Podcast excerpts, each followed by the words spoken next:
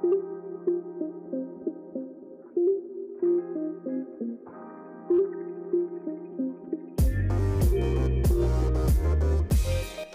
werd er van backs gezegd dat ze niet konden voetballen. De jongens die braaf elke training kwamen opdagen, maar eigenlijk niet zo heel goed waren. Terwijl je het niet kon maken om ze niet op te stellen. Backs. Meestal wel eens op links of rechtsback weggestopt, met het idee dat ze daar weinig kwaad kunnen doen. In een moderne voetbal is die mindset helemaal verdwenen. Backs, als Trent Alexander-Arnold, Jeremy Frimpong, Masraoui en Theo Hernandez zijn uitstekende voetballers die niet alleen veelzijdig zijn, maar ook vaak blikvangers voor hun team. De Voetbal Managers United podcast.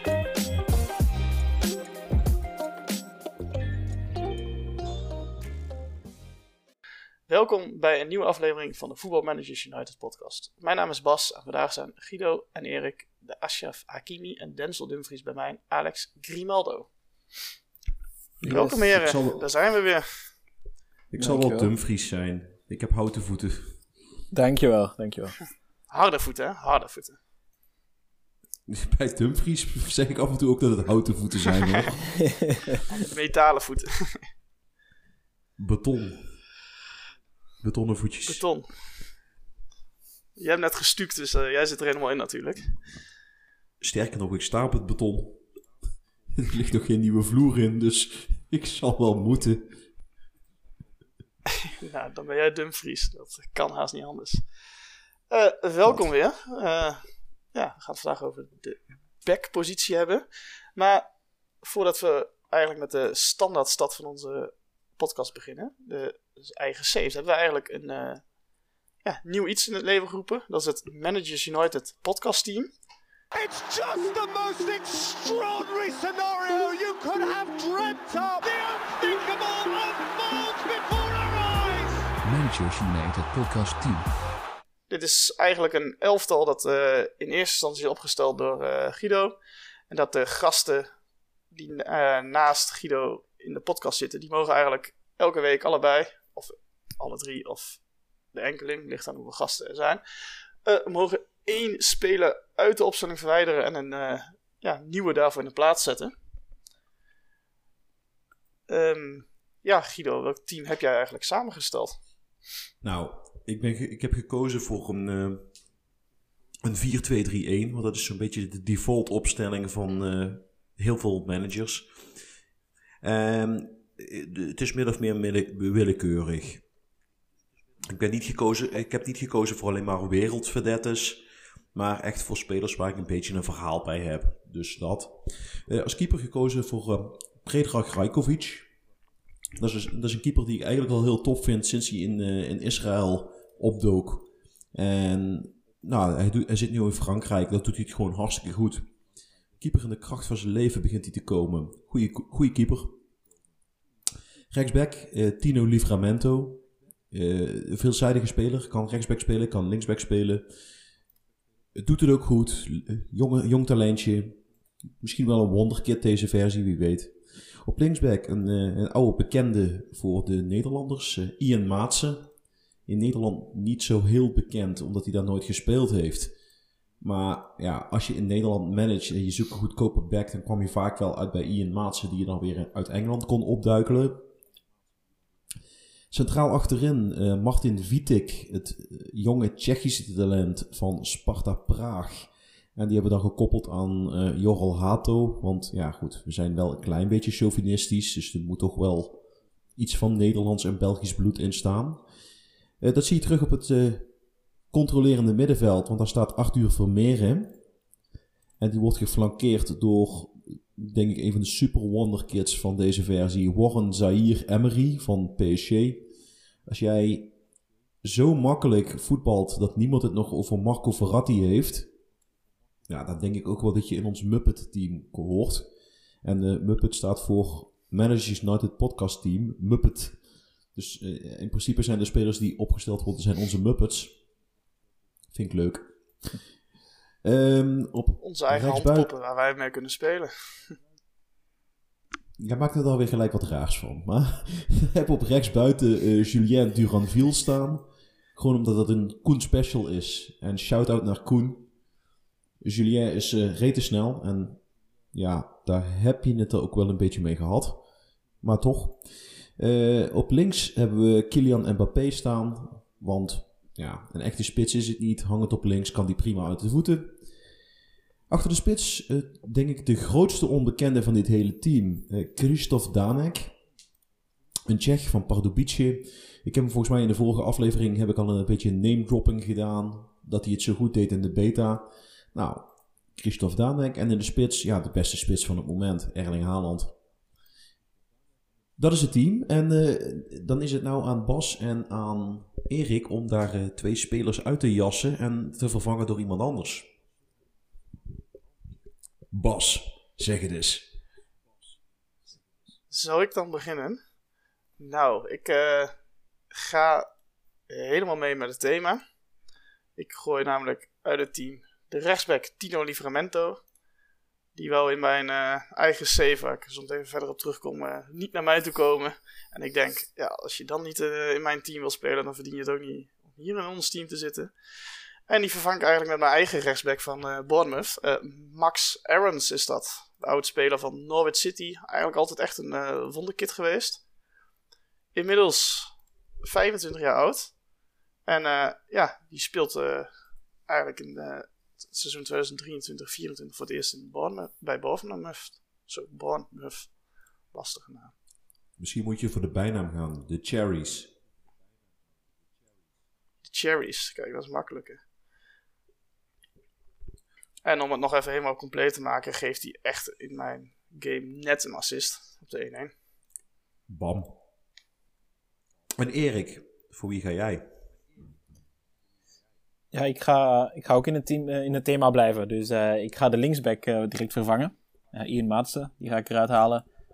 Die heeft in zijn leven voor te veel lelijke clubs gespeeld. Dus die vind ik niet dat hij in ons team moet staan.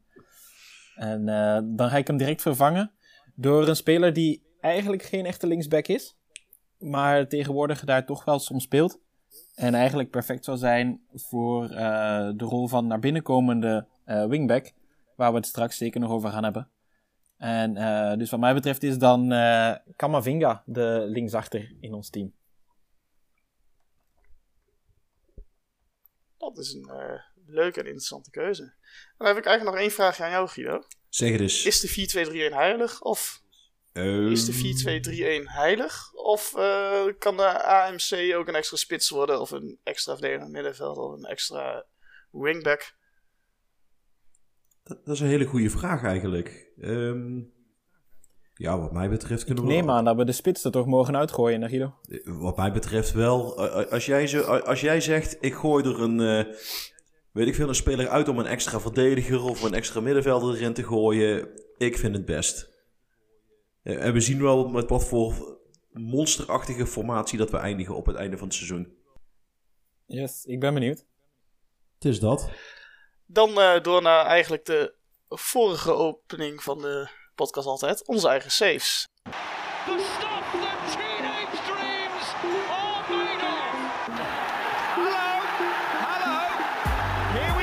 Onze eigen saves. Nou, Guido, waar ben jij aanbeland naar jouw avonturen bij Fortuna Sittard? Nou, de vorige week heb ik inderdaad gezegd FC Ryukyu op het eiland Okinawa van Japan. Volgens mij heb ik vorige week gezegd dat we het eerste seizoen ook netjes gepromoveerd waren. Nou, dat betekent dat je van de J3 naar de J2 gaat. En in de J2 hebben wij uiteraard ook gewoon promotie af weten te dwingen. En het geinige was dat we in de J3 ook de beker wonnen. Wat betekent dat we, terwijl we niet op het hoogste niveau uitkomen, ook in de Aziatische Champions League actief worden. Dus nou, dat is op zich wel een uitdaging. Het geinige is natuurlijk wel, en volgens mij had ik de vorige week al een voorzetje gegeven, dat bepaalde nationaliteiten in Japan niet als buitenlanders stellen, waaronder... de voornaamste daarvan zijn Thailand, Vietnam en Indonesië. Dus ik heb mijn net uitgeworpen om zo'n beetje elke Nederlandse Indonesiër die ik kan vinden, die enigszins fatsoenlijk tegen een bal kan trappen, binnen te hengelen. En dat geeft je wel een kwaliteitsboost op dat niveau. Nou, zitten daar nog bekende namen bij. Shane Patinama, zegt jullie wellicht wat. Een verleden bij Telstar en jong FC Utrecht. Max Christoffel uit de jeugd van Feyenoord. En volgens mij inmiddels het tweede elftal van ADO Den Haag. Was er daar een van. Gilles Johannes, die bij NAC in de tweede speelt. Nederlandse, Indonesische Belg. En dan een kleine spoiler. Op het einde van het tweede seizoen heb ik echt een grote naam binnengehaald. Jairo Riedewald. En ja, dat past ook nog in het thema paspoort. Van de week. Ja, alleen speelt hij bij mij als halfback. Hij speelt bij mij echt controlerend op het middenveld. Een beetje à la Daley Blind. Hij kan linksback spelen, hij kan centraal achterin spelen. Maar ik vind hem eigenlijk op 6 het beste. Het geluk wat ik had eigenlijk, want ik heb hem in december, dus vlak voor het einde van het tweede seizoen gehaald. Dus hij heeft nauwelijks een rol gespeeld in die hele promotierace. Maar hij zat sinds de zomer zonder contract. En ja, niemand wilde hem hebben. Dus toen heb ik hem maar binnengehaald voor een bescheiden salaris ook nog. Of ja, €13.000 per week. Maar dat is in FM-begrippen een bescheiden salaris. Voor een speler met Premier League ervaring op het tweede niveau voor Japan. Dus dat eigenlijk wel. Ja, daarnaast een hele leuke aankoop gedaan uit China. Pedro Delgado. Dat klinkt niet Chinees, dat is ook niet Chinees. Maar het heeft wel een Chinees paspoort. Dat is een Portugees uit Guinea-Bissau. Die eigenlijk via de jeugd van Inter bij Sporting terecht kwam. Daar nooit is doorgebroken. Maar naar China vertrokken is. En zich toen maar heeft laten naturaliseren. En gelijk daarna gestopt is met internationaal voetbal. Maar het is ook een soort van Koen specialtje. Hij is vooral snel. En als we hem die bal maar gewoon diep geven, dan scoort hij ze wel. Van de Aziatische Champions League heb ik eigenlijk alleen maar de groepsfase gespeeld. Want ja, de Champions League loopt daar een beetje raar ten opzichte van het volledige seizoen. De Champions League loopt qua speelschema gelijk met de Europese Champions League. Maar het seizoen in Japan loopt eigenlijk van januari tot december. Dus als je je kwalificeert voor de Champions League, begin je halverwege je eigen seizoen pas in de Champions League te spelen. En nou goed, het is op zich wel geinig. Die eerste ronde stellen in principe niet zo heel veel voor. Omdat je, tenzij je heel erg veel pech hebt in de loting, je de andere grote ploegen wel ontloopt. Kijk, want alleen die groepswinnaar plaatst zich voor de volgende ronde. Ja, je moet dan niet het pech hebben dat je een Al Hilal of een of andere Saoedische club loodt. Maar als je die een beetje kan ontlopen, dan komt dat eigenlijk allemaal wel goed. Tactiek die ik speel is lelijk. Als in echt heel erg lelijk. 4-2-2-2-0 uiteraard. Maar geen wijde spelers behalve de backs. Ik heb alleen 2 backs en voor de rest staat er helemaal niemand op de flanken. Dat is de Braziliaanse box, de Braziliaanse doos. Maar dan zonder Brazilian wax, zeg maar. Supergoed in het domineren van het centrum. Met de juiste rollen zorg je dat er ook nog wel wat spelers zijn die het veld breed houden. En de AI heeft geen idee wat ze ermee moeten. Die kunnen er niet mee omgaan. Echt 60-70% balbezit is normaal. En we zakken op zich wel redelijk wat in. Dus dan, ja, zij komen dan op. En zodra ze opkomen gooien we de lange bal erover. En dat werkt behoorlijk goed. En nou, ik had al gezegd dat de korte corners het best leuk doen. Wat wel zo is dat het een slopend seizoen is. Je speelt 38 competitiewedstrijden, nog diverse bekertoernooien. En nou, vanwege de internationale pauzes komt het er soms op neer dat je in een week tijd 3 tot 4 wedstrijden moet spelen. Dus je komt aan het roteren. Wat op zich ook niet erg is, want ja, al die Indonesische jongens die haal je alleen maar als ze ook speeltijd kunnen krijgen. Omdat ze, ja, niemand kan 4 wedstrijden in een week spelen. Dus je komt wel aan dat roteren toe. Dus FC Ryukyu, vorig jaar in de J1. Het zal vast niet lang duren voordat je een kampioenschap weet te behalen. Ik ga er ook niet van uit, want ik heb een paar hele leuke versterkingen op het oog in de J1. Nou, als je de beker al kon winnen, ja, dan kun je het niveau aan. Daarom, ik maak me ook niet zo zorgen dat ik het niveau van de J1 niet aan kan. Maar dus echt, ik weet bijvoorbeeld dat Donny van de Beek uit zijn contract loopt bij Man United. En ik hoop eigenlijk stiekem dat ik een Riedewaldje met hem kan doen. Dat ik hem gewoon kan binnenhengelen als we in de J1 debuteren. En ja, er zijn nog een paar van die spelers die ik op die manier op het oog heb. Waarvan ik weet dat ze bij hun club eigenlijk nauwelijks aan spelen toekomen. En als ze uit hun contract lopen en ze kunnen niet gelijk een nieuwe club vinden, hoop ik ze op die manier binnen te hengelen. Dus daar gaan we een beetje voor. Dat zijn natuurlijk grote namen voor het Japanse voetbal. Zeer zeker wel. En vanaf Japan, Erik, waar ben jij actief? Ik ben begonnen in Groningen. Daar was ik al mee begonnen in de beta. En die save trek ik nog eventjes door nu naar de volledige versie. Ik heb 1 seizoentje gespeeld. En dat ging eigenlijk prima. Ik heb niet echt versterkingen binnengehaald in het begin. Meer in de breedte en voor de jeugd wat te versterken. Heb ik gekeken naar een aantal spelers die een amateurcontract hebben bij andere KKD-teams. En die je dan makkelijk gratis kunt binnenhalen. Dus dan bij VVV zijn er zo een heel aantal. Onder andere Mika Wolter en Luc Vosselman.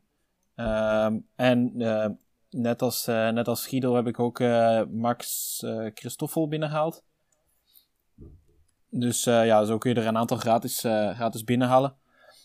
Puur voor de breedte. En dan verder, eigenlijk in de competitie ging het heel goed. Simpele 4-3-3 dat ik speelde. We werden makkelijk. We wonnen eigenlijk elke periode hebben we gewonnen. In de winterstop kwam dan wel Noosa van Club Brugge er nog bij op huurbasis. Omdat ik wel blessures had bij de vleugelspitsen. Dus dat was wel nog een echte versterking. Die scoorde vrij makkelijk van op de vleugel. En zo was ik, denk ik, na 31 wedstrijden van de 38 was ik al kampioen. Dus dat ging eigenlijk vrij vlot. En dan was het in de zomer proberen om toch hier en daar wat versterkingen te halen. Maar ik zit daar wel met een redelijk beperkt salaris dat ik aan de spelers kan en wil geven ook. Riedewald was bijvoorbeeld bij mij op proef, maar die wilde te veel verdienen, dus die heb ik niet aangetrokken. Gijs Smal, die koos van een ander team, maar uiteindelijk heb ik Sambo van PSV kunnen halen, de rechtsachter. Linksachter heb ik Brenet erbij gehaald en op het middenveld Daan Huismans van Vitesse. Dus op die manier redelijk versterkt. Dat is een aardige versterking inderdaad. Ja, voorlopig is het vooral voor de breedte. Enkel Brenet is vrij zeker van zijn basisplaats. Ik heb dan ook nog een Franse verdediger uit de jeugd van Liverpool gehuurd. Maar ik ben zijn naam even vergeten. Die gaat concurreren met Balker. En dan als keeper heb ik Kjell Scherpen erbij. Dat heb ik ook gedaan in de beta met Fortuna. Die zit zonder contract en die kun je gewoon gratis binnenhalen. Ja, inderdaad. Nu, ik moet zeggen, voorlopig de eerste 5 wedstrijden van de competitie heb ik nu gespeeld. Ik ben nog niet helemaal tevreden. Dus ik heb ook Fabian de Keizer er nog bij gehaald, voor de zekerheid. Hij is niet scherp genoeg. Dit is volgens mij ook voor het eerst dat ik iemand zo enthousiast wil worden over de aankoop van Kjell Scherpen. Ja, maar ik heb in de beta, dat heb ik toen verteld, ik ben kampioen geworden met Fortuna, met Kjell Scherpen als eerste keeper. En Kjell Scherpen heeft mij gedeeltelijk ook naar een Champions League winst toegeholpen. Nou ja, dan... Ik weet dat het onrealistisch is, maar ik word op zich best enthousiast van de keeper Kjell Scherpen in Football Manager. En ik... Misschien... Ja, dat is wel... begrijp ik dan zeker. Ja, nou ja. Misschien kan Erik ook nog wat met de tip om eens te kijken naar Sepp van den Berg. Want die loopt bij Liverpool... heel erg verloren rond. En die kun je volgens mij voor een appel en een ei daar oppikken. En dan heb je ook nog een goede centrumverdediger erbij. Ja, ik heb hem gezien. Maar hij vroeg op dit moment nog net iets te veel salaris. Oeh. Dus heb ik dan een Franse centrumverdediger daar kunnen huren. En daar moest ik helemaal niks voor betalen. Zelfs geen salaris. Dus dat was ideaal op die manier. En dan hoop ik Sepp van den Berg volgend jaar er nog bij te halen. Ik wil zeggen, ik was trouwens helemaal vergeten. Ik heb nog een speler van Oagel gehaald. Met, in Japan. Wie dan? Jullie Thaise bankzitter. Sufanat Muyanta? Die is gehuurd volgens mij door Oaxaca. Ja. Inderdaad, Bank. Ja, ik had begrepen dat hij daar bij jullie ook veel zit, zeg maar. Maar hij is rete snel en ik heb hem omgetraind tot Shadow Striker. Dus ik ga er ook vanuit dat hij goed genoeg is om naar de J1 mee te nemen. Dat denk ik wel inderdaad. Hij is in FM best een goede speler. Dus inderdaad, als Shadow Striker zie ik inderdaad wel potentieel voor hem. Het is dat. En waar is Bas eigenlijk aanbeland? Ik ben eigenlijk in de beta al begonnen met de Sir Alex Ferguson Challenge. Dus ja, op het forum is die ook Challenge van de maand. Op vakantie tot 6 november. Precies de datum dat de nieuwe FM uitkwam natuurlijk. En vanaf daar neem je eigenlijk de controle over de nummer 19 van de Premier League. Dat stond Manchester United namelijk op het moment dat Sir Alex Ferguson instapte. Nou, en dat is dus een verhaal. De rest is geschiedenis. De doelstelling is eigenlijk om die successen te evenaren. Je hebt een paar extra checkpoints. Zo moet je bijvoorbeeld binnen 4 jaar de FA Cup winnen. Moet je volgens mij binnen 7 jaar de eerste dubbel halen. Binnen 10 jaar of zoiets de eerste treble. En dan volgens mij is het ook nog dat je maximaal 8 aankopen per seizoen mag doen. Omdat Ferguson nooit meer dan zoveel spelers heeft aangetrokken. Op de 19e plek stond op dat moment Bournemouth. Zoals ik net eigenlijk al aangaf. En in het eerste seizoen ben ik 10e geëindigd. Met 62 punten uit mijn hoofd. Even kijken. 51 punten zelfs. Maar. En het tweede seizoen ben ik ook 10e geworden met 60 punten. Dus ja, er zit een stijgende lijn in.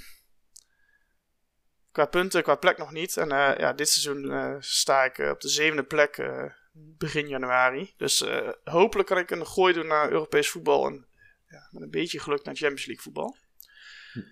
Kom altijd aardig mee tegen de topteams. Weet ze eigenlijk nog niet echt te winnen. En ja, soms laat ik eigenlijk nog te makkelijk punten liggen tegen de kleintjes. Waardoor het denk ik een terechte positie is.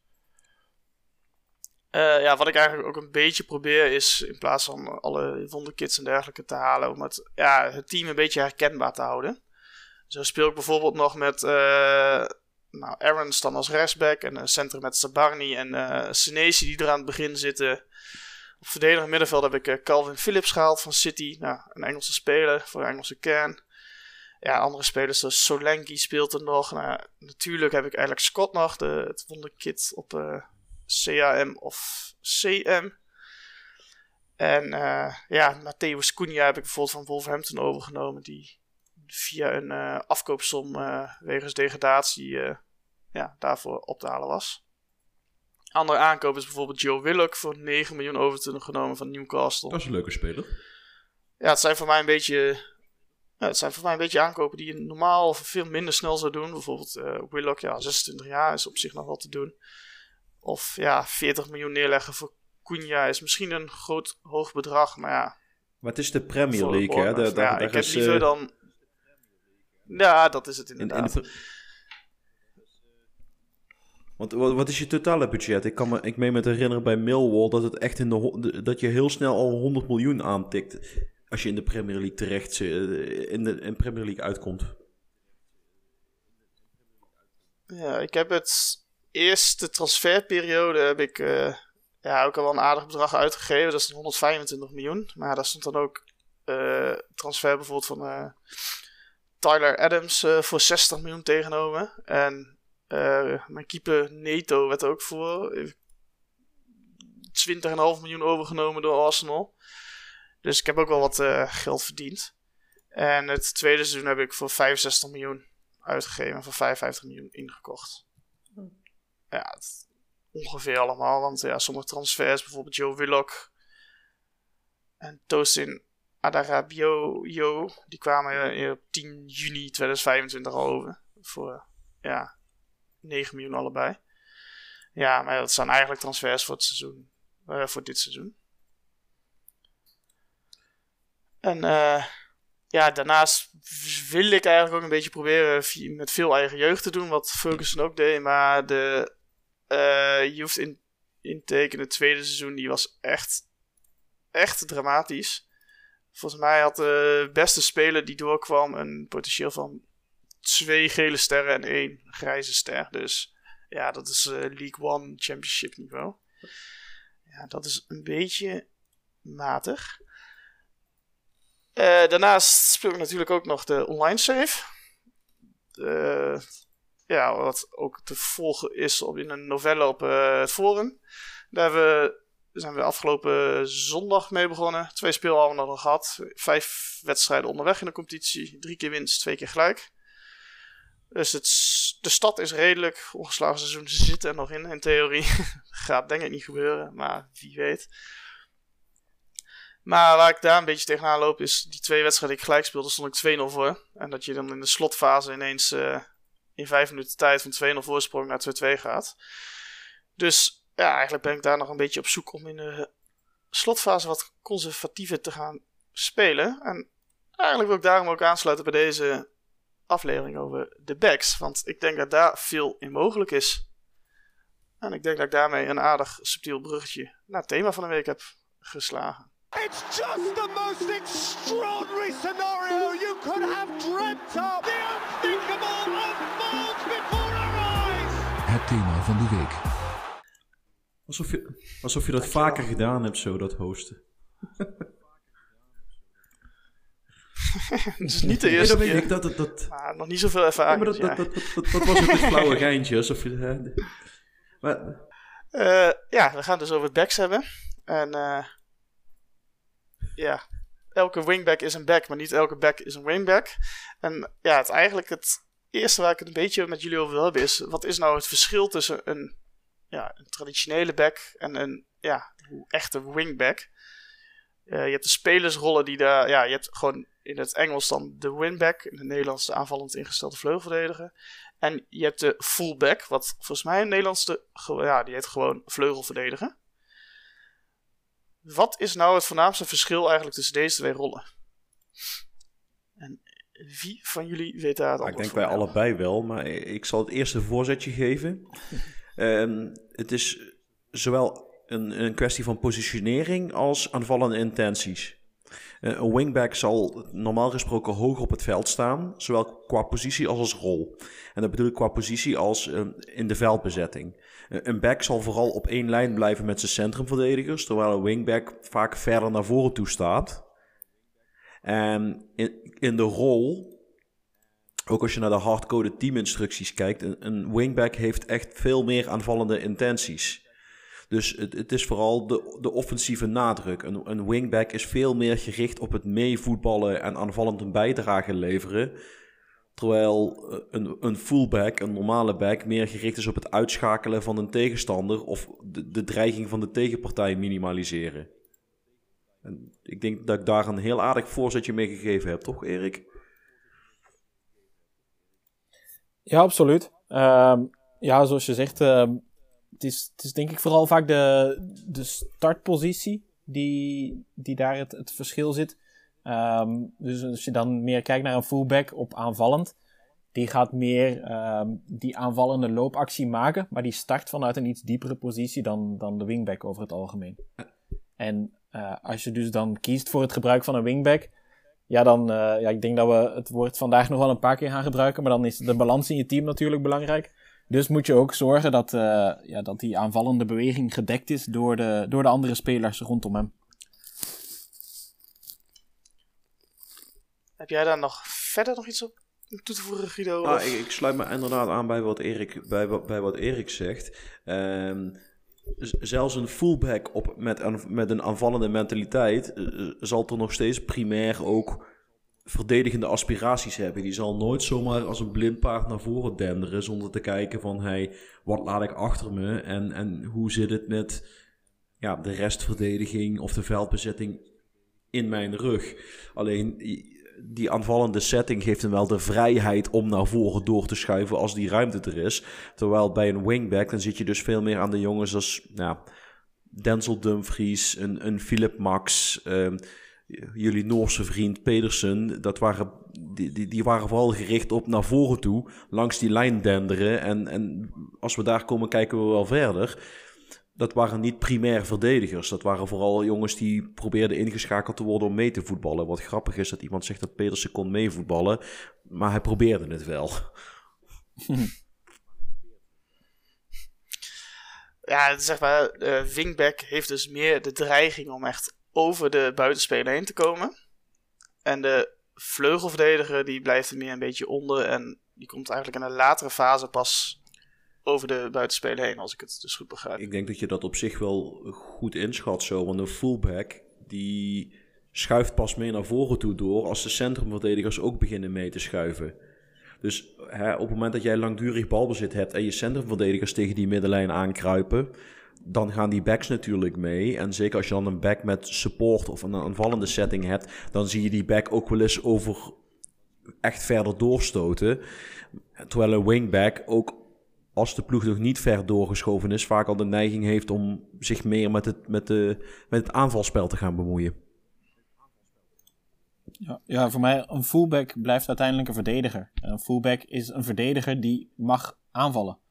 En bij een wingback kun je er al over discussiëren of dat het echt een verdediger is. Ik denk dat je dat ook terugziet. En als je gaat kijken naar wat echte wingbacks zijn, dat zijn vaak al omgeturnde middenvelders of aanvallers die daar terechtgekomen zijn. Pak bijvoorbeeld een van de allerbeste wingbacks op het moment is Theo Hernandez. En dat was van origine eigenlijk geen verdediger. Dat was eigenlijk een middenvelder die daar uiteindelijk terechtgekomen is. En hetzelfde geldt voor heel veel van die Braziliaanse wingbacks. Dat waren eigenlijk spelers die ook op het middenveld onder de voeten uit konden, maar in Europa uiteindelijk op die backplaats terechtgekomen zijn. Een Roberto Carlos of een Cafu, dat waren in Brazilië, waren dat gewoon middenvelders die in Europa op die backplaats terechtgekomen zijn. Om er maar eens even een paar aan te halen. Ja, ik denk ook dat in de rol het een detail vooral zit inderdaad in de hardcoded instructies. Ik zie bijvoorbeeld bij de, om even over de attack mentaliteit te houden. Bijvoorbeeld bij de wingback op aanvallend, daar staat cross from byline, dus geef voorzetten van de achterlijn. En als ik de fullback in aanklik op aanvallend, dan staat er alleen de optie cross more often aan. Dus ja, geef meer voorzetten. Dus ik denk, dat geeft dan denk ik ook net dat detail aan inderdaad van tot hoever zo'n aanvallend ingestelde vleugelverdediger meer aanvallen is dan de vleugelverdediger. Er zit gewoon veel meer diepgang in. Als je bijvoorbeeld gaat kijken, dan pak ik even die club uit Amsterdam. Die hebben nu met Borna Sosa een heel aanvallend ingestelde back erbij gehaald.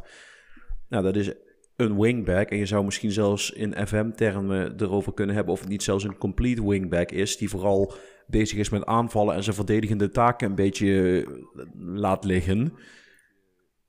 Maar dat is er zo een. Die is puur bezig met de naar voren toe doorstomen. En misschien niet eens per se de achterlijn halen. Maar we hebben gezien dat hij een hele fijne trap in de benen heeft. Als hij die bal voor kan geven, dat is echt een wapen. Alleen, daar staat tegenover dat hij verdedigend kwetsbaar is. Omdat hij vooral bezig is met hoe kan ik in die positie komen om die bal lekker voor te geven. Terwijl als ik bijvoorbeeld kijk naar de backs van pak een beet Feyenoord, dan zie je weer een heel andere dynamiek. Spelers als Hartman en als dat op rechts dan Geertruida is, natuurlijk kunnen die verdedigen. Dat is het dingetje niet. En die kunnen ook aanvallen, maar die zijn behoudender.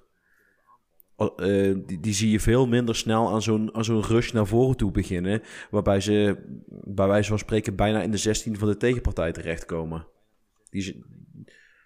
Dat zou ik, misschien dat ik ze wel allebei wingback zou noemen, maar wel met een behoudendere setting. En misschien zijn het wel fullbacks of moeten we daar een beetje met de rollen gaan lopen klooien. Maar dat. Ik weet niet of dat een beetje zinnig klinkt voor jou.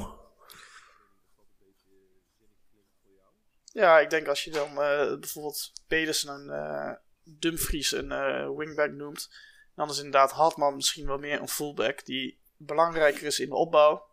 En iets later aansluiten als de bal over het middenveld is. Maar ja, nog wel de potentie heeft om er gewoon helemaal overheen te komen. Maar ja, vooral iets meer uit de balans voetbalt in plaats van de wingback. Dat dus. En dan en jij noemt de... Nee, ik zeg, laten we het dan helemaal niet hebben over de rechtsback van die club uit Amsterdam. Want daar kan ik ook geen kaas van maken, van allebei die jongens niet.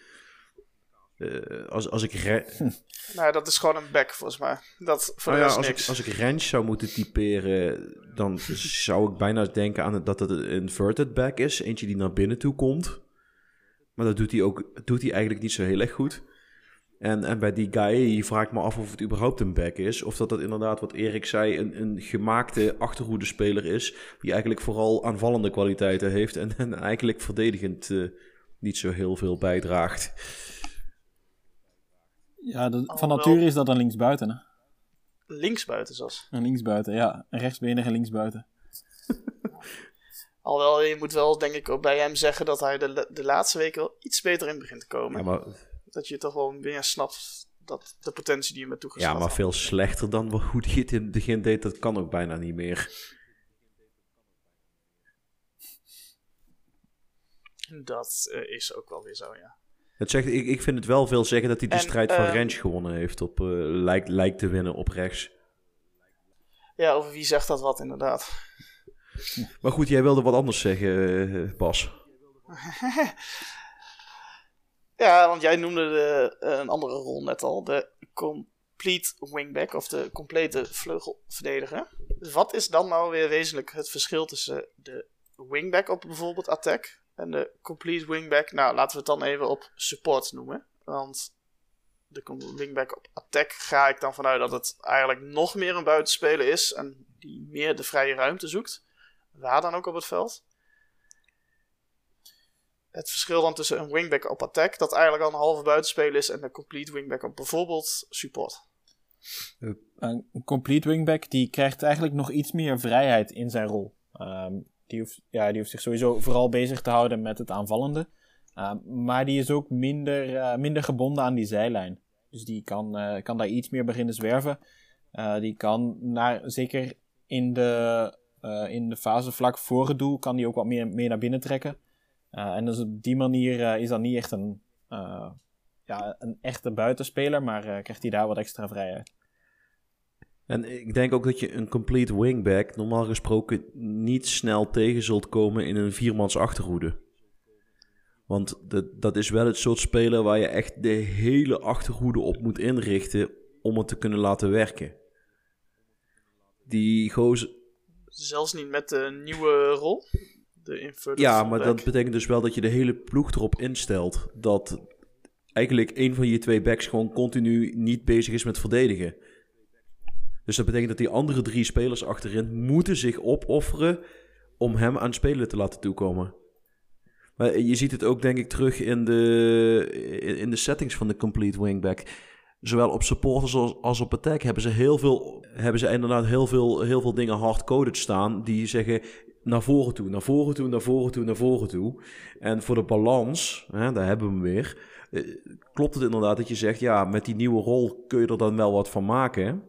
Daar komen we denk ik dadelijk nog wat uitgebreider op terug als we hem daadwerkelijk gaan bespreken. Maar het is wel zo dat die andere drie verdedigers moeten zich conformeren, zodat hij aan voetballen toekomt. Misschien is een leuk voorbeeld PSV, want daar zie je het wel. PSV heeft één heel aanvallende linksback. Dat was vorig jaar Max of Van Aanholt en dit jaar is dat Dest. En omdat Dest zoveel vrijheid krijgt om eroverheen te gaan, betekent dat je op rechts en bij die andere twee centrumverdedigers moet je wel spelers hebben die dat dan niet doen. Die hun positie houden, die vanuit hun taak blijven spelen. En ja, ik denk dat met name deze op rechtsback is een mooi voorbeeld van die nieuwe spelersrol, de inverted fullback. Maar we lopen misschien een beetje op de zaken vooruit. Volgens mij praten we net een beetje door elkaar heen, dus misschien hoorde je het niet. Maar toen ik zei, ik had het over de complete wingback. En is dat dan eigenlijk een beetje een rol als je een hele goede back hebt, waarvan je denkt, die gaat het verschil maken. Ik pas de rest van mijn team op die positie aan, zodat die kan floreren. Is het een beetje dat je daaraan moet denken bij deze type spelers? Ja, dat. Of je speelt bijvoorbeeld in een 3-5-2. Waar de wingbacks zeg maar de hele flank voor zich hebben en gewoon die hele flank mogen bestrijken.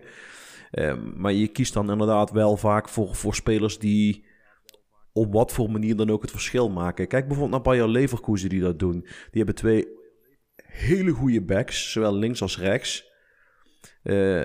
Maar wel twee compleet verschillende backs. Op rechts heb je met Frimpong, heb je denk ik een verfijndere uitvoering van Dumfries staan. Een speler met loopvermogen. En die ook in de laatste fase het overzicht kan houden, zowel qua afronden als qua assists geven. Terwijl op links heb je met Grimaldo eigenlijk bijna een spelmaker staan. Een jongen die een hele fijne traptechniek in huis heeft en ook het overzicht houdt en misschien wat minder vaak doorkomt, maar veel meer andere spelers aan het werk zet. En heel vaak zie je hem ook die crosspasses geven waar Frimpong dan weer van profiteert. Dus dat zijn inderdaad wel spelers die je daar neerzet die ja, voetballend het verschil kunnen maken. Niet zeg maar de jongens die elke week braaf komen trainen en nou ja, laten we ze ook maar eens een keer opstellen, want we moeten ze ergens laten. Over dat type back gesproken, de no-nonsense fullback. Hoe werkt die in voetbalmanager? Want dit is een rol waarvan ik kan zeggen dat ik die echt nog nooit heb gebruikt. Ah, ik geef deze aan Erik. Nee, ja... Ja, dat is inderdaad een... denk een beetje de back zoals vroeger, hè, van de minst goede voetballer van het team. Zet je rechtsaf, linksachter neer. En dan werd dat eigenlijk een no-nonsense fullback. Dus dat is eigenlijk gewoon een centrale verdediger die op de zijkant staat. Je ziet dat ook in de spelersinstructies. Dus die gaat echt op die positie blijven. Gaat niet proberen voorzetten te geven. Die gaat niet proberen te dribbelen. Die gaat geen risico's nemen. Dat is gewoon echt nog een back die verdedigt. In het hedendaagse voetbal zie je dat steeds minder. Maar ja, zo nu en dan kan het nog nuttig zijn. Zeker misschien ook later in een wedstrijd bijvoorbeeld, als je geen risico's wil nemen, of als de tegenstander een gevaarlijke buitenspeler heeft, dan kun je er zeker zo'n fullback tegenzetten om die gevaarlijke buitenspeler te neutraliseren. Ik denk het... Ja, ik zit nu even een beetje te denken. Het is niet aardig om het te zeggen, maar welke speler in het huidige profvoetbal zou dit nog een beetje kunnen zijn? Dat is... Ja, zonder dat je het oneerbiedig zegt, maar dan kom je vaak uit bij spelers die actief zijn voor een wat kleinere club, waar voetballend niet zo heel veel gevraagd wordt van de back. En dus het gewoon nog puur probeer je man uit te schakelen en lever de bal zo snel mogelijk in bij de jongens die kunnen voetballen. En dan kijken we van daaruit verder. En... Ja, zou dit dan een soort van... Ja, ik denk dat het niet helemaal... Maar misschien een soort van Bram van Polen bij Zwolle. Of maar dan vind ik dat je... Mark van der Marel bij Utrecht, maar die kunnen dan denk ik nog te goed voetballen. Ik wou zeggen, dan vind ik eigenlijk dat je daar Bram van Polen mee tekort doet. Maar mag ik een ander voorbeeld geven? Art van Peppe. Dat mag. Art van Peppe van onder andere Roda en RKC. Dat vond ik zo'n jongen, die was vooral heel goed in het uitschakelen van zijn man. Maar die moest je eigenlijk niet heel veel dingen vragen om met de bal te doen. En dat, niet oneerbiedig, hè? Want hij heeft een carrière in het profvoetbal gehad. En volgens mij ook nog een vrij lange carrière in het profvoetbal. Dus hij doet echt wel dingen goed. Maar ja, het spel met de bal was niet zijn sterke punt, zeg maar. En wat dan waarschijnlijk het grote verschil is tussen de no-nonsense fullback, die alleen op die vent kan spelen, en de fullback, de vleugelverdediger op die vent, is dat de vleugelverdediger op die vent toch nog wel de middenlijn over mag, maar die inderdaad ook gewoon vooral is de bal afpakken, inleveren iemand die beter is en weinig risico nemen. Ja, de fullback op die vent die gaat nog, die gaat in elk geval iets van ondersteuning bieden aan bijvoorbeeld een winger die voor hem staat, zodat die winger in elk geval de bal achteruit kan spelen. Een no-nonsense fullback die zal zo ver achterin blijven staan dat die winger echt ook al niet meer kan terugspelen, omdat hij gewoon te ver weg staat. Die blijft echt gewoon helemaal van achter. Ja, dus de fullback op die vent die sluit mee met de verdedigende lijn, maar die tegelijkertijd met de verdedigende lijn, maar die gaat daarna nog ondersteunen, helemaal aan het eind. En de no-nonsense fullback die... dat is eigenlijk het tegenovergestelde van wat Guido altijd over Halilovic zegt. Zodra het team begint te aanvallen gaat de controle van de no-nonsense fullback eigenlijk uit. Ja, een beetje zoiets. Ja. Ja, je moet het eigenlijk denk ik gewoon zien als een centrale verdediger die als rechtsback speelt of als linksback speelt. Een pure verdediger. Een speler die echt puur gericht is op het uitschakelen van zijn man. En daarna zegt, oké, jij kunt echt voetballen, hier heb je de bal. En dan ga jij daar maar iets mee doen. En ik ga wel weer met mijn man meelopen. Hebben jullie deze rol wel eens gebruikt in FM? Nee. Ik wel eens in een youth-only save. Maar niet als vaste rol. En in de vorige FM's heb ik ook wel eens geprobeerd vanuit deze rol een soort van inverted fullback te maken. Maar dat is nu natuurlijk niet meer nodig, omdat die rol nu wel bestaat. Yay. En werkte dat met deze rol? Niet echt, omdat hij niet genoeg naar binnen kwam. Dat was... je kan het veld smaller laten houden, maar je kan niet... je kan ook nog kut inside met de bal aanvinken. Ja, maar je wil niet dat... Je wil niet dat hij iets met de bal gaat doen. Je wilde eigenlijk dat hij... Want dan gaat hij met de bal naar binnen dribbelen. En wat Erik bedoelde... is niet dat hij met de bal naar binnen dribbelt... maar dat hij juist naar binnen toe komt... als hij de bal niet heeft. En dat hij daarmee het veld dicht loopt. Dat hij er al staat, inderdaad. Maar...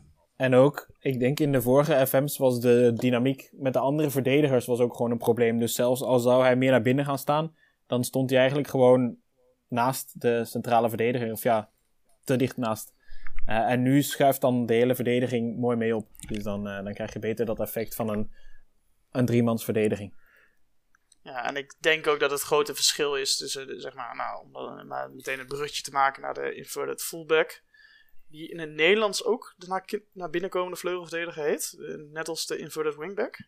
Of heb ik dat verkeerd begrepen? Ik speel niet in het Nederlands, dus mij moet je niet vragen.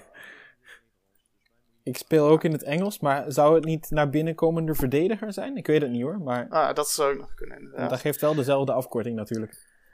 Maar wat dan de no-nonsense fullback doet als je met het veld smalle houden aanvinkt... is dat hij wel daar blijft staan, alleen dan verder eigenlijk niks doet. En ik denk dat een inverted fullback... echt op de backpositie begint. En als bijvoorbeeld de rechtsback de inverted fullback is... laten we het over deze hebben... en de bal is aan de rechterkant... dan functioneert hij eigenlijk nog wel echt als een back. Ja, klopt eigenlijk wel. Dus dan staat hij nog meer aan de zijkant. En als dan de bal aan de linkerkant is... dan schuift hij naar het midden. Zal de centrale verdediger ook een beetje verder opschuiven... Als we dan het voorbeeld van PSV aanhouden... gaat dus inderdaad... Teze gaat dan samen met... waarschijnlijk Ramalho en Boskali... eigenlijk een soort van driemans verdediging vormen. En dan kan de linksback, vaak Des natuurlijk... die kan dan vol mee gaan aanvallen. En dan krijg je eigenlijk dus een driemans verdediging. Ja, en als dan de bal van links naar de rechterkant wordt geopend... dan zorgt hij er eigenlijk weer voor dat hij meer een... klassieke. Ja, maar dat zie je vooral als de ploeg wat hoger op het veld komt te spelen. Zeg maar, die fase van dat knijpen, dus vooral tijdens de eerste fase van de opbouw. Want het geeft Des de ruimte om zich nadrukkelijker met de opbouw te bemoeien en naar voren toe door te stomen. Maar zodra de ploeg wat meer tegen de middenlijn aan gaat spelen, zal die meer als een traditionele back gaan spelen. Dat dan waarschijnlijk een van de controleurs vanuit het middenveld ook wat meer voor die achterhoede blijft staan. Waardoor je toch die drie man in het midden blijft houden. Maar dat hij dan wel nodig is om het veld breed te houden aan die kant. Maar ik denk dat je dat op zich ook wel ziet. Want hij heeft een paar keer dat je hem wel op rechts door ziet komen. Oh ja? Dus dat, je ziet... Ja, inderdaad. Dat is dan...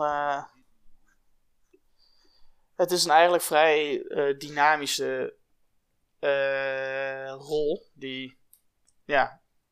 Wat de no-nonsense fullback dan qua voetballend vermogen... en niet heeft. Dat heeft deze dan eigenlijk nog wel weer. Dat hij in de opbouw ook een bijdrage kan leveren. En ja, het is natuurlijk een speler die qua voetbalintelligentie heel veel kan bijdragen eigenlijk aan het team. Ja, het geeft eigenlijk gewoon heel veel nieuwe mogelijkheden. Dus je kunt inderdaad dan met een...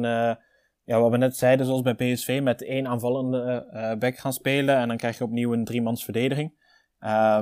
Nu natuurlijk is er nu ook een nieuwe rol voor de centrale verdedigers. Daar gaan we het vandaag verder niet te veel over hebben. Maar je hebt daar de libero, die ook kan inschuiven. En ook zijn positie zou dan kunnen overgenomen worden door de back die ernaast staat. Ja, dus dat was eigenlijk ook mijn vervolgvraag. Is het, als je een inverted fullback speelt, is het dan eigenlijk altijd noodzakelijk om aan de andere kant een hele aanvallende back te hebben? Maar je kan dit dus ook compenseren door een aanvallende centrumverdediger eigenlijk neer te zetten. Of een aanvallende. Ja, in principe... Als je met 4 man achterin blijft, zou ik niet die rol van naar binnenkomende verdediger gaan gebruiken. Als er één van die verdedigers aanvallender is ingesteld, dus daar kan een centrale verdediger als libero zijn, daar kan een back zijn, dan is het inderdaad interessanter om die nieuwe rol te gebruiken, om die 3-mans verdediging te vormen in balbezit. Ja, of je doet het zoals ik het doe en dan ben je helemaal gestoord. Dan speel je met een libero en een aanvallende back, maar wel een halfback daarvoor en de inverted fullback om dan wel weer een 3-mans achterhoede te creëren. Maar dat is denk ik, hoe moet ik het zeggen, weggelegd voor de mensen die wat avontuurlijker zijn ingesteld. Geschift. Ja, zo kun je het ook noemen. Ik voel me niet beledigd. En als je helemaal avontuurlijk bent ingesteld, kan het dan ook met een libero, een aanvallende back aan de ene kant en...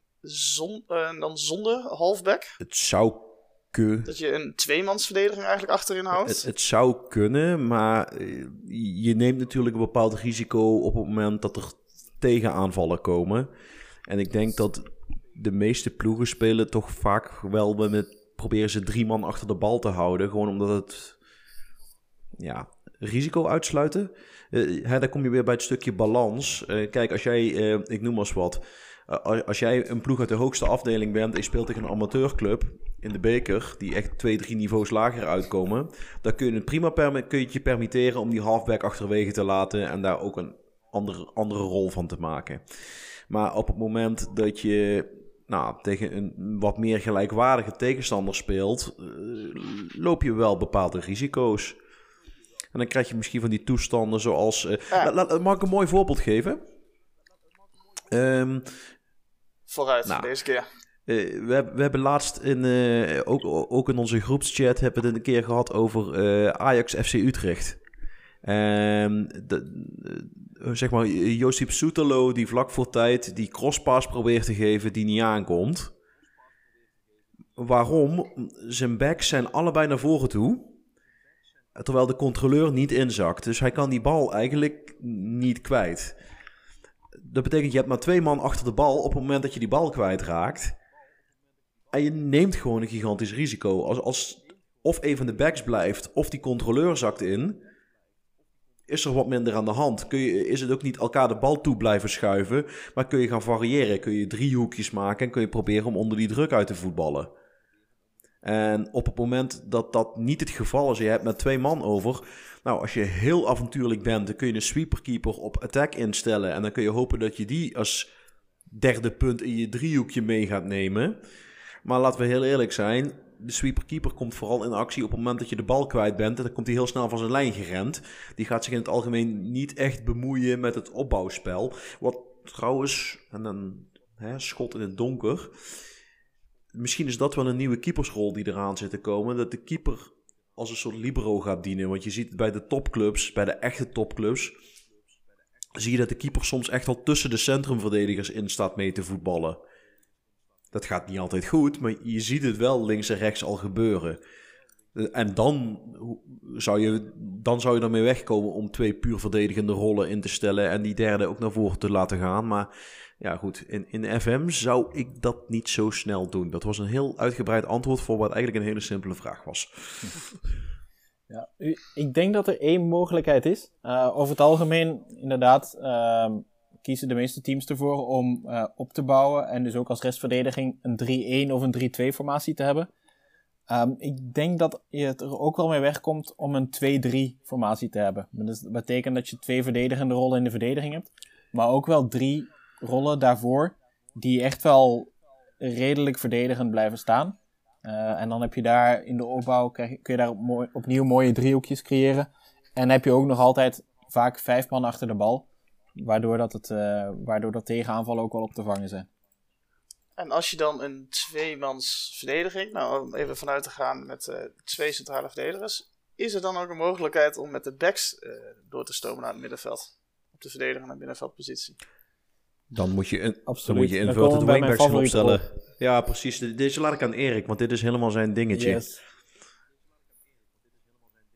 Ja, we hebben deze ook als favoriete rol toen een keer in de podcast aangegeven? Of was jij dat niet? Ja, inderdaad. Dus ik heb er al... Ik heb er al uitgebreid over verteld. Maar dat is absoluut mijn favoriete rol. Dus de Love Story. Wingback. Ja, die... Absoluut, absoluut. En dan zowel eigenlijk in de ondersteunende rol als de aanvallende. Dat is ook maar net te zien. Ja, eigenlijk dus de rest van je team. Of dat je er ruimte voor kunt maken. Dat je hem helemaal laat doorstomen naar voren. En dat hij dus echt wel zelfs bijna een afmaker wordt. Of dat je hem gewoon op ondersteunen laat bijsluiten op het middenveld.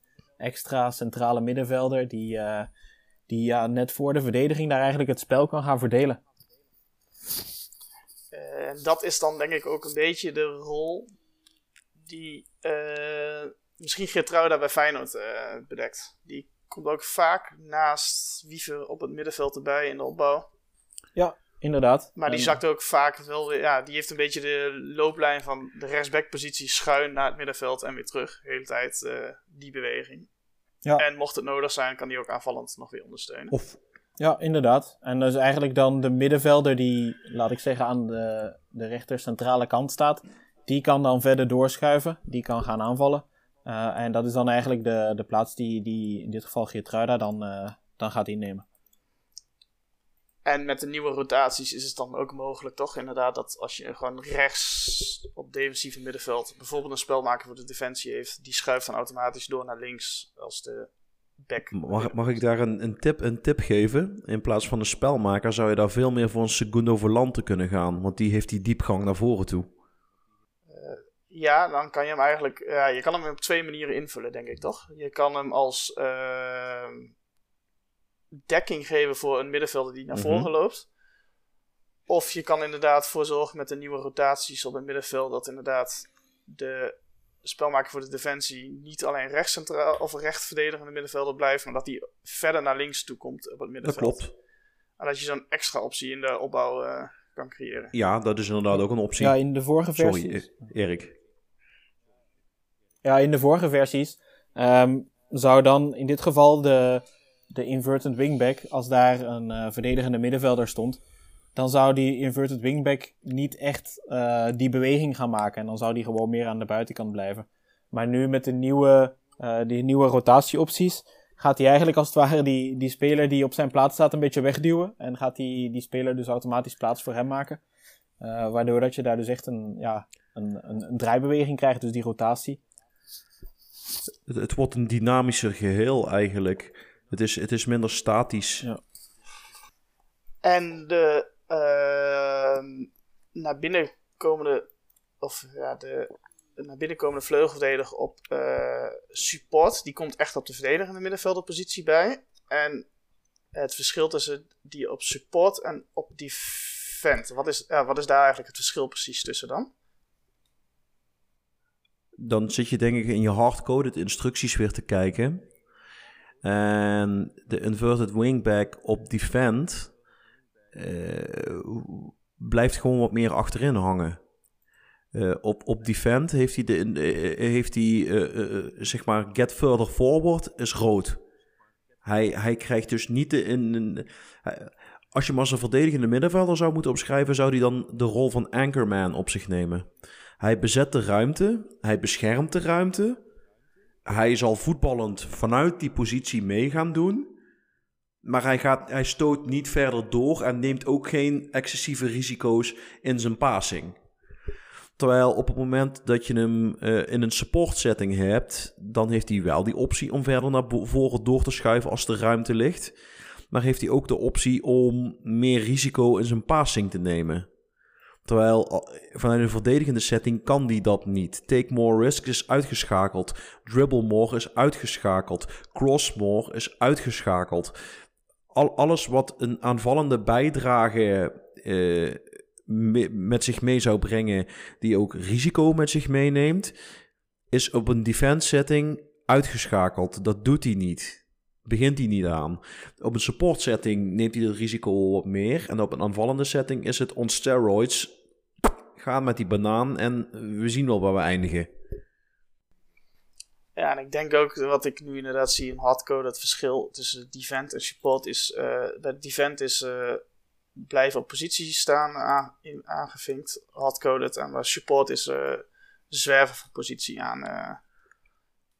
hardcode het aangevinkt. Dus inderdaad, dat het verschil is dus eigenlijk op support krijgt hij de vrijheid om eigenlijk nog te doen wat hij wil in de ruimte. En op die vent dan zorgt hij er dus echt voor dat hij als verdedigende middenvelder blijft spelen. Dat? Ja, hij zal dus in eerste instantie wel naar die verdedigende middenvelderpositie bewegen. En vanaf daar is het wel hold position. Blijft hij daar staan. Denkt hij ook eigenlijk alleen maar aan verdedigen, positie houden. Zal hij de bal nog wel een keer terugtikken als hij hem krijgt. Maar verder gaat hij wel op die positie blijven staan. Op het moment dat hij op het middenveld komt te spelen, wordt hij eigenlijk een soort van anchorman. Hij staat daar, hij bezet die ruimte, hij beschermt de achterhoede op die manier. Maar hij neemt geen extra risico. Terwijl ik denk op het moment dat je hem op een support of een attack setting daar neerzet, dan wordt het veel meer een regista of een roaming playmaker of een deep lying playmaker op support of een secundo volante, afhankelijk van de type speler wat er terecht komt. Maar dan wordt het veel meer een speler die bij het spel betrokken wordt en niet een speler die er staat om risico's uit te sluiten en bepaalde zones te bewaken.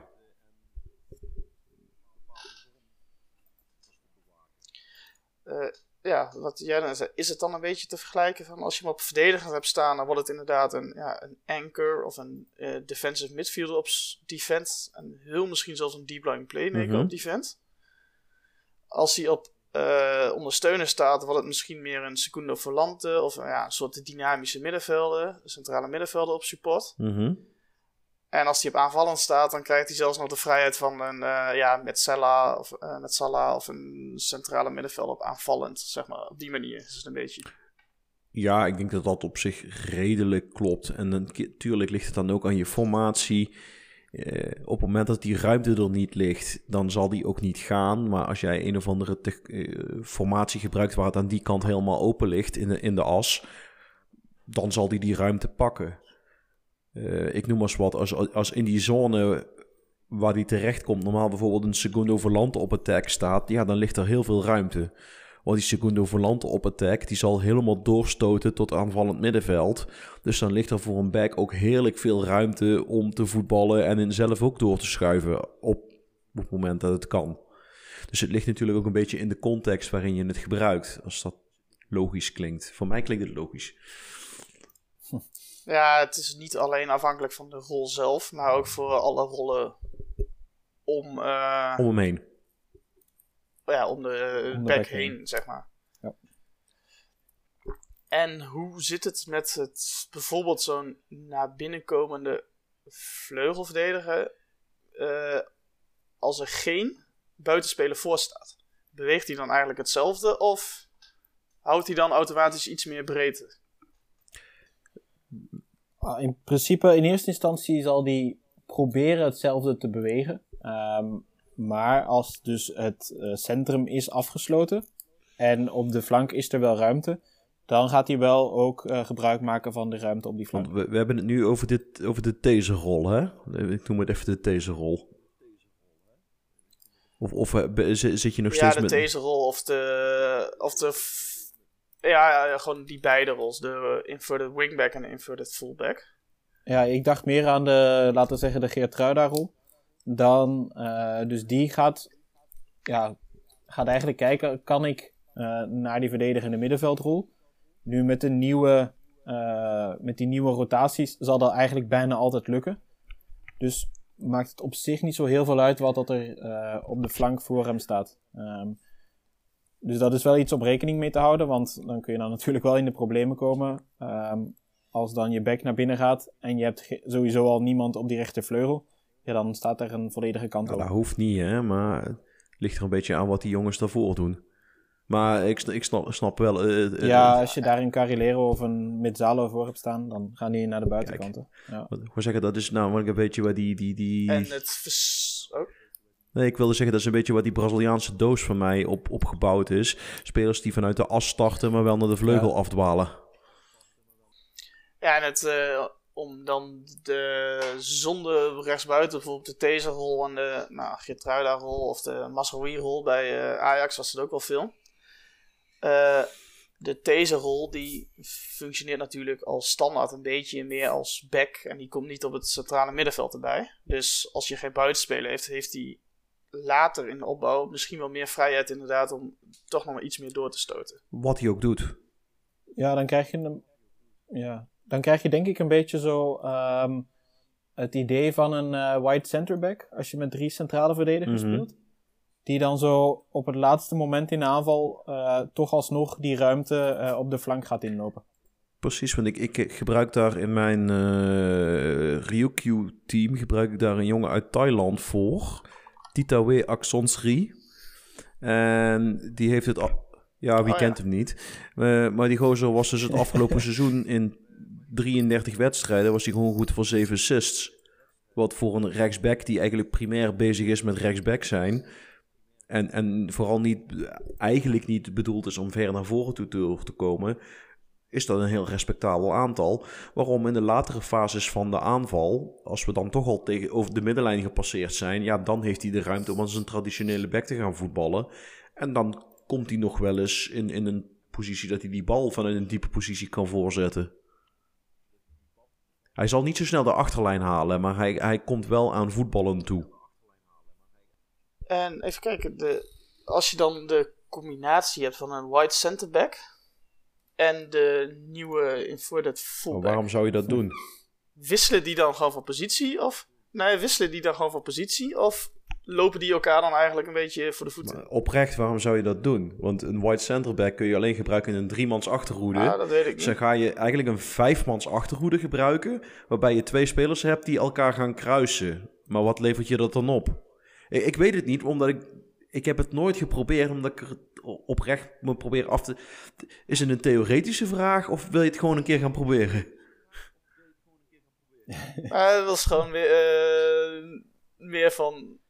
Hoe de fuck zou dat werken? Denk ik. Maar denk het ook omdat niet, ik denk dat ze... Ik sluit me aan bij wat jij zei. Ik denk dat ze elkaar voor de voeten gaan lopen. Maar vandaar ook mijn vraag. Waarom zou je dat doen? De een knijpt naar binnen en de andere gaat op diezelfde positie aan de buitenkant staan. En dan? Wat ben je dan opgeschoten? Verwarring. Ja, maar voor wie? Ik denk ook voor je eigen ploeg. Nee, het was gewoon echt een...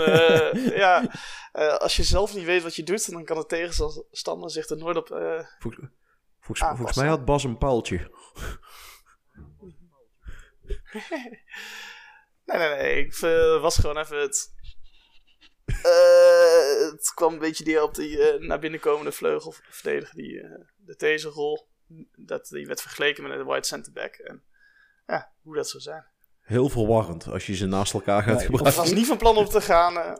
Maar ik denk wel, als je die nieuwe rol gebruikt en de wide centerback, maar eerder aanvallend, dan zou het nog eventueel kunnen. Ja, dat hij echt als koffer gaat dienen. Maar hoeveel goede aanvallende wide centerbacks ken je die in het spel zitten?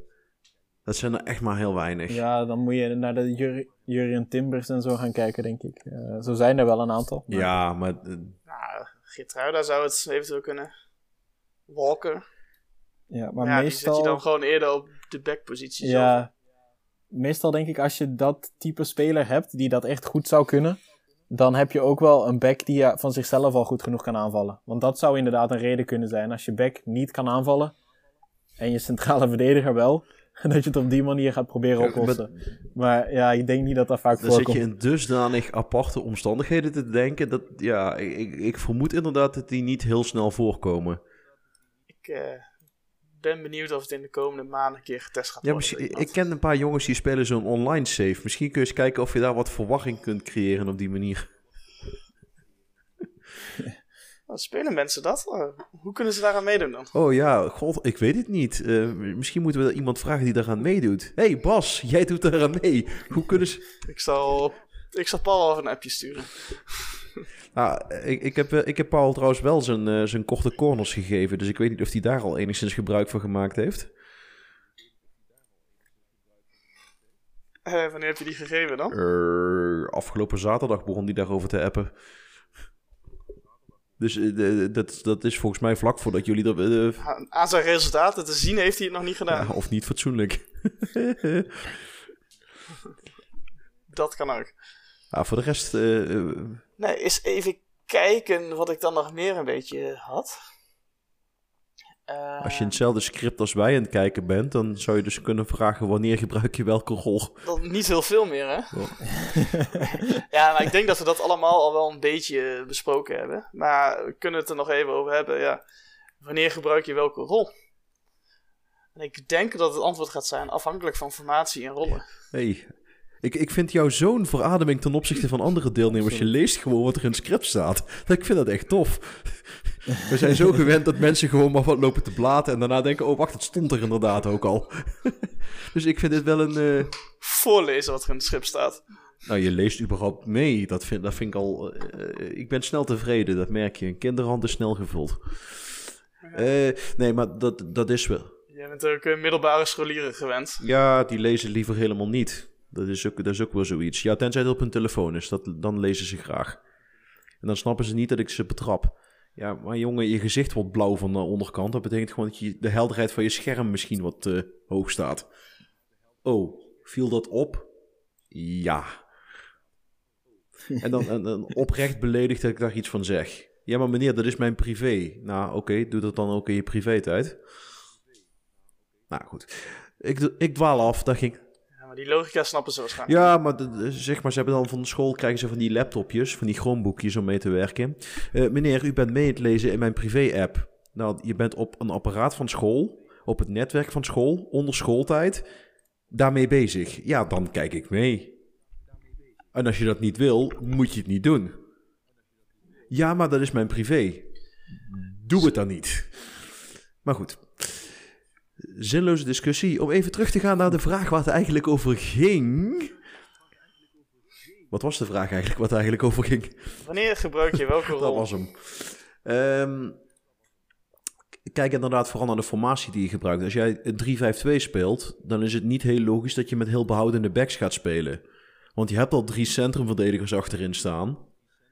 En tenzij je daar inderdaad met wide centerbacks gaat spelen, wat niet heel erg voor de hand ligt, is het logischer dat je... meer voetballend ingestelde spelers op de flanken gaan neerzetten. Ik gebruik opnieuw het voorbeeld van Leverkusen. Met Frimpong en Grimaldo op de vleugels. Dat kan ook, dat die jongens zo lekker naar voren toe mogen voetballen. Want daar staan nog gewoon 3 man achter... die vooral bezig zijn met verdedigen... plus nog een controleur die de zaak een beetje afgrendelt daarvoor. Dus het kan ook. Maar als jij met... we pakken we meer onze Amsterdamse vrienden. Als je 2 heel aanvallende backs opstelt... en dan ook nog een controleur hebt die gaat zwerven... à la Tahirovic... ja, dan hebben die 2 centrumverdedigers geen leuke middag. Echt niet. Want die komen continu in situaties waar ze... ja, heel veel ruimte moeten afdekken met z'n tweeën... zonder dat ze steun ondervinden.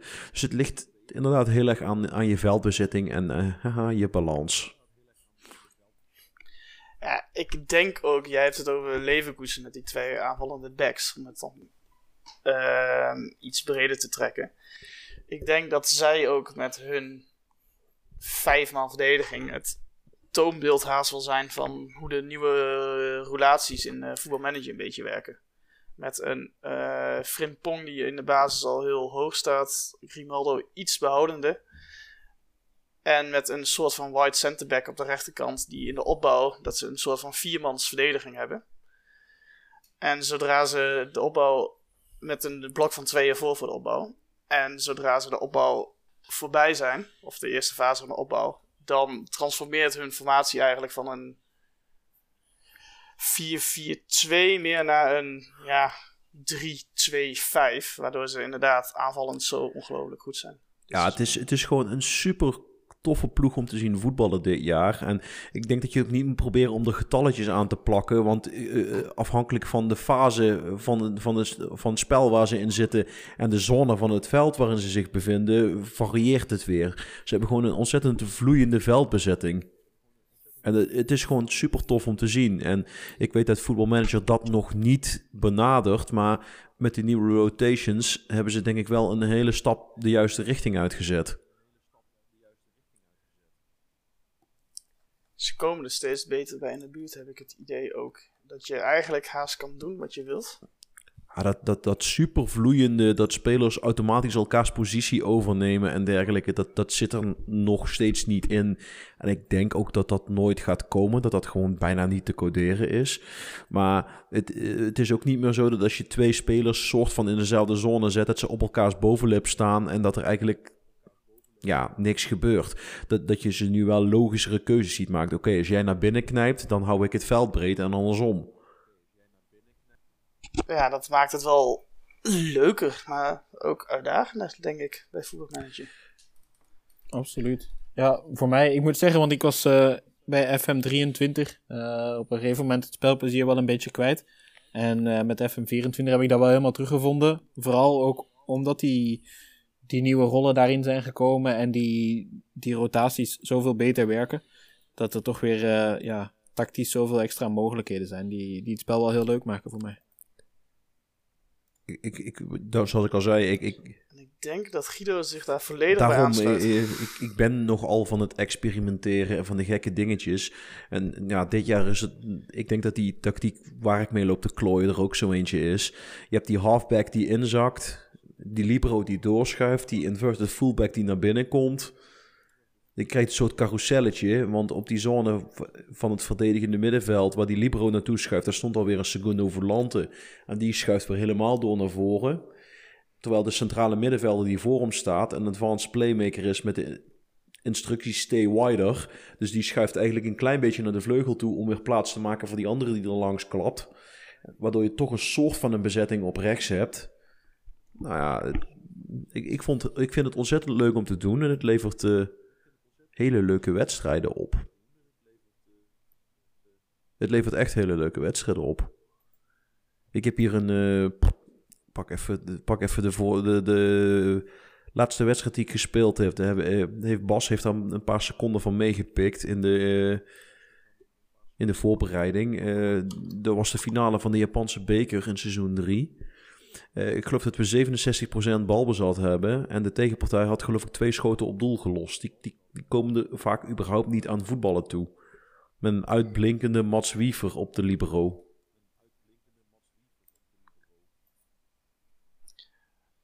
Geschikte speler voor de libero, denk ik inderdaad. Ja, dat was er ook zo eentje die... Dat is trouwens een kleine spoiler, want ik heb bij de Mijn Safe heb ik tot en met seizoen 2 maar besproken, terwijl ik eigenlijk seizoen 3 al gewoon heb afgerond. Maar Wiever is vanuit Feyenoord naar Al Nasser in Saoedi-Arabië gegaan. Verdiende daar kapitalen, maar toen zijn contract afliep, ja, was iedereen vergeten dat hij daar voetbalde. Dus toen heb ik hem ook voor een zacht prijsje naar Japan weten te verleiden. Ik ben er blij mee. Dat begrijp ik maar al te goed. En eigenlijk nog een allerlaatste vraag. Over, toch nog even terugkomen op de backs. Het thema van de week. Wat werkt nou eigenlijk absoluut niet? Wanneer gebruik je een bepaalde rol juist niet? Ik hou vooral van diepgang van in het algemeen, tenminste van een van de 2 backs. Dus wat ik nooit zou doen, is dat ik allebei de backs achterin laat blijven. Zou ik niks mee kunnen. Zou ik zwaar moeite mee hebben. Dus er zit sowieso altijd minstens 1 back bij die voor een stukje diepgang zorgt. En bijvoorbeeld als je echt met een winger als buitenspeler speelt. Maar dan nog. En met een wingback erachter, bijvoorbeeld attack. Lopen die elkaar voor de voeten? Of ja, het kan natuurlijk altijd werken. Zeg maar met een overload creëren. Ja, maar je ziet ook als die wingback eroverheen klapt, dat die winger vanzelf meer centraal gaat spelen. Dat hij vanzelf meer naar binnen geduwd wordt. Waarom? Ze willen elkaar niet in de weg zitten. Dus ja, dat probleem lost zich min of meer vanzelf op. Want welke aanvaller vindt het nou vervelend om dichter bij het doel te gaan spelen? Bill, je bent zelf een aanvaller, toch? Soms. Ja, wanneer... Of middenvelder. Nou ja, ik snap inderdaad wat je bedoelt. Ja, maar ik moet wel zeggen, ik denk als je inderdaad een winger op attack hebt en op diezelfde kant een zeer aanvallende wingback, ja, dan ga je wel momenten hebben dat ze tegelijk diep gaan in dezelfde ruimte. Dus dan zou ik het inderdaad... Ik zou het niet zo snel doen op die manier in elk geval. Nee, dat is wel anders, maar het is niet dat het niet kan werken. Het is misschien niet helemaal de beste manier om het aan te vliegen, maar het kan. Het gaat niet het meest efficiënt zijn, denk ik. Maar waar ze soms elkaar aan de weg lopen, waar je dat dan aan zult ergeren, zullen er vast ook situaties ontstaan dat ze met z'n tweeën op één back afkomen. Ja, en dan heb je een overtal. Nou ja, kan het ook in je voordeel werken. Ligt er natuurlijk wel aan hoe goed jouw back is, hè. Om even een voorbeeld uit de praktijk te pakken. Bij Fortuna speelt daar Remy Vita. En er wordt helemaal niemand nerveus van het feit dat Remy Vita op je afdribbelt met de bal aan de voet. Want die heeft 9 van de 10 keer zelf geen idee wat hij met die bal gaat doen. Laat staan dat tegenstanders zich daar druk om moeten maken. En dat is het is geen slechte voetballer. Want met de bal... Zeg maar, hij heeft een hele fijne balbehandeling. Alleen, hij denkt niet na. Hij doet maar wat. Hij rent dan gewoon en dan... Oh shit, ik heb de bal. Wat zullen we er eens mee gaan doen? Ja, dat dus. Zijn verwerkingssnelheid moet nog wat omhoog. Zeg ik. Ja, is wel een heerlijke speler voor de Poképlay. Ja, want dan heb je zeg maar Madagaskar ook weer afgetikt. En de Comoren. Ja, klopt. De Comoren heeft hij ook nog een... en Frankrijk. Ja, maar ik denk dat die nog wel moet lukken. Ja, Frankrijk is normaal niet zo'n hele grote uitdaging, maar... Nee, klopt. Klopt. Hebben jullie verder dan nog wat te melden over de backpositie? Wat is jouw favoriete backroll? Nou, zelf speel ik eigenlijk ook altijd wel met een naar binnenkomende vleugelverdediger. Dus de inverted wingback, die het middenveld ondersteunt. Vooral, ik denk dat het 2 FM's geleden was, de inverted wingback, dat die toen extreem overpowered was op attack. Dat die gewoon, haast een halve 10 werd. Dat vond ik wel echt een heerlijke rol. Toen was het bijna een inside forward die dan van wat verder moest komen. Ja. Ja, die ook nog, die wel mee verdedigde. Dat was het meer een beetje. Of die verdediger nog wel wat deed.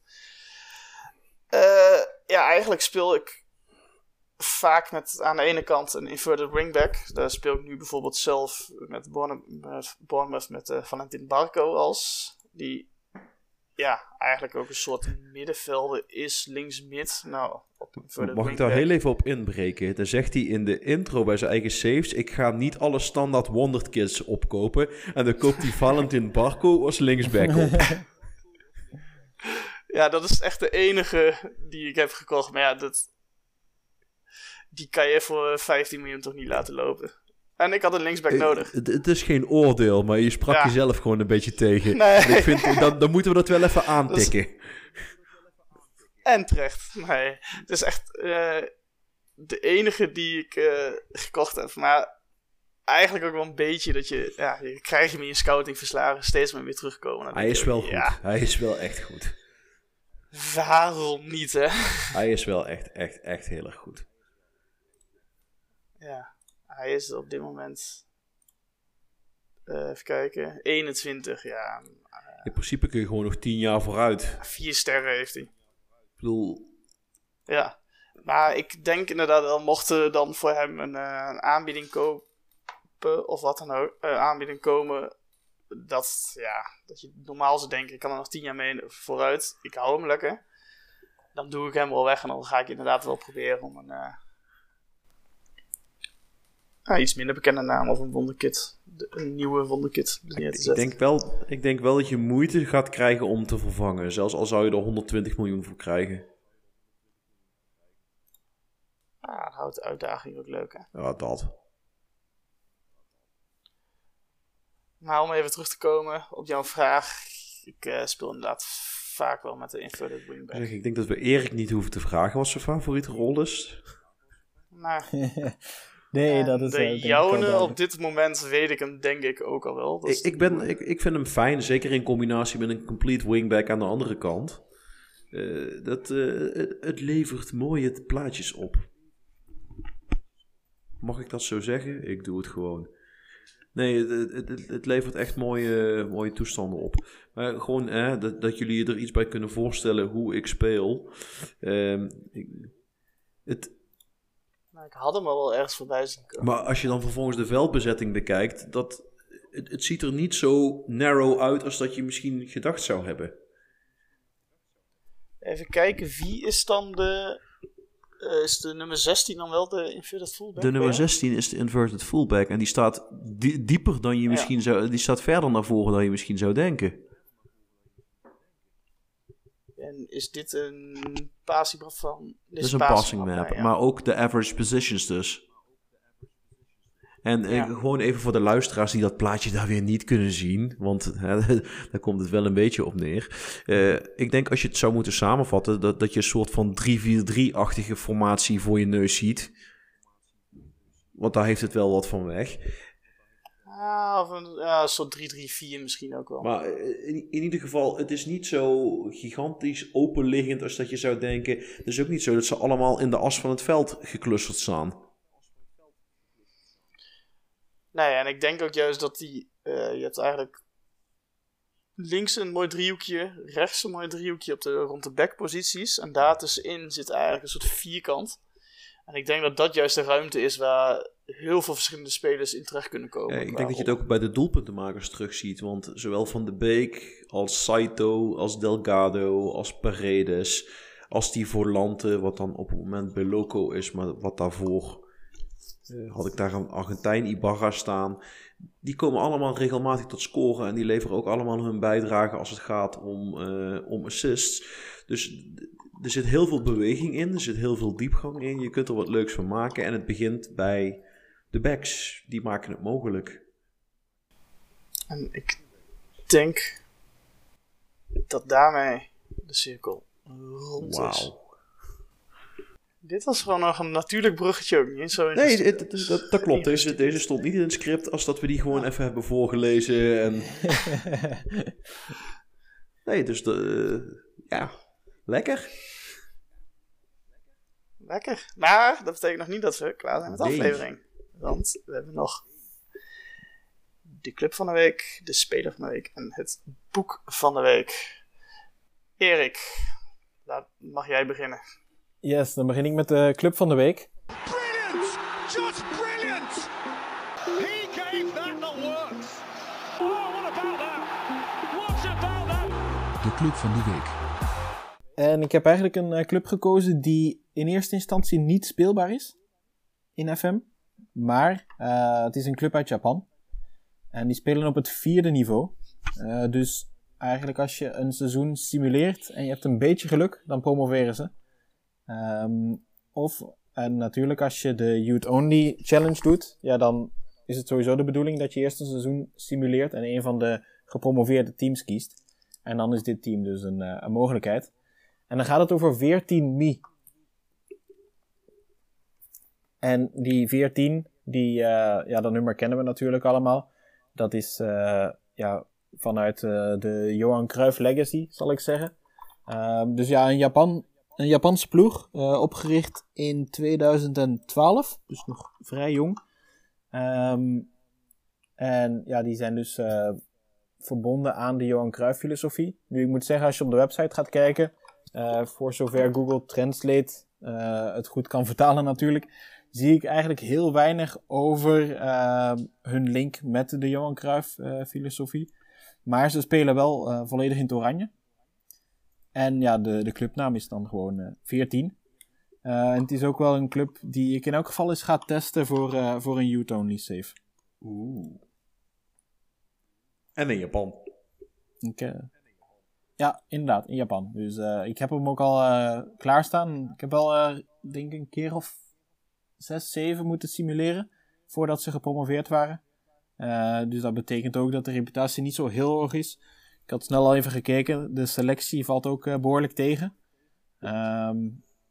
Past ook niet helemaal in het thema, want er zijn eigenlijk geen backs in die selectie. Alleen maar centrale verdedigers. Dus daar moet je nog iets op vinden.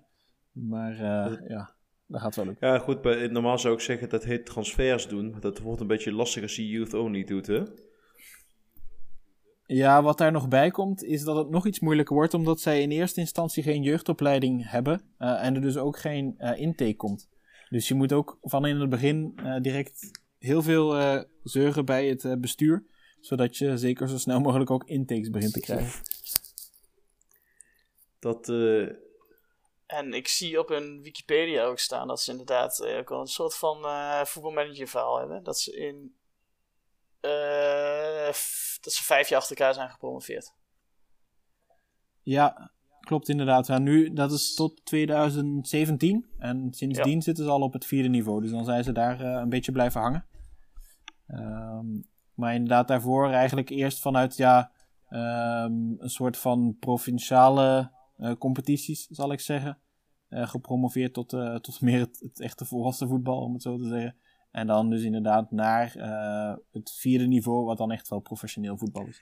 Maar dan moet ik trouwens zeggen dat op die lagere niveaus in Japan, dan kom je sowieso nog wel eens aparte dingen tegen. Een andere ploeg van het eiland Okinawa is bijvoorbeeld Okinawa SV, wat staat voor Okinawa Sportverein. Wat een super Japanse naam is natuurlijk. Maar dat komt omdat ze zijn opgericht door voormalig prof Naohiro Takahara. Dat was misschien geen geweldig grote naam, maar je zou hem misschien kunnen kennen van zijn periode bij... Hij heeft een jaar of 4 bij Hamburg gespeeld en een aantal jaar bij Eintracht Frankfurt. Niet onverdienstelijk. En omdat hij zo'n fan was van de club Hamburg, waar hij dus best wel wat tijd heeft doorgebracht, heeft hij de club die hij zelf heeft opgericht de Okinawa Sportverein genoemd. Nou, ze spelen in het geel-blauw à la Boca Juniors. En laat dat nou toevallig ook een ploeg zijn waar hij voor gevoetbald heeft.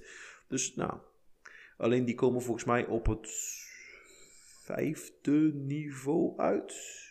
4e of 5e niveau. Dus misschien promoveren die een keer als je zover komt.